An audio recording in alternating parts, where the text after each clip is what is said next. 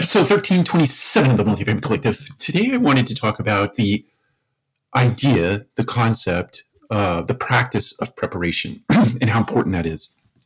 I was listening yesterday to an old archived recording of Zig Ziglar, who was a, a motivational, inspirational guru back in the, let's say, late 60s, 70s, plus minus 80s, probably. Um, forgive me for not knowing exactly, but I recall listening to him when I was in my 20s, um, maybe even in my late teens. But yesterday, archived recording, he was talking about preparation and he was in a, he was giving a speech and he used a story where he said, "Look, I gave this speech yesterday. He asked the question. He led by asking a question. He said, "How many of you think that I've given this speech before?" And my imagination tells me a lot of hands in the room went up and he said, I did. I gave the speech yesterday. But what do you think I did after that speech yesterday? He went on to say that I spent six hours, the next six hours, preparing for the speech that he was giving that day.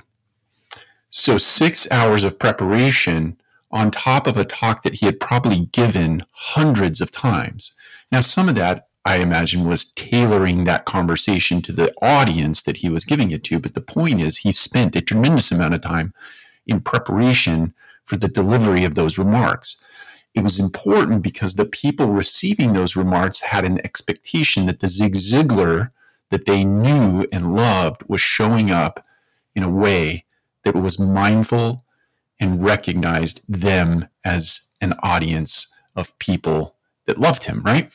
And that the value that he presented was in an effort to give them what they thought they were paying for. So, or what the company uh, was paying for when they brought him in to speak.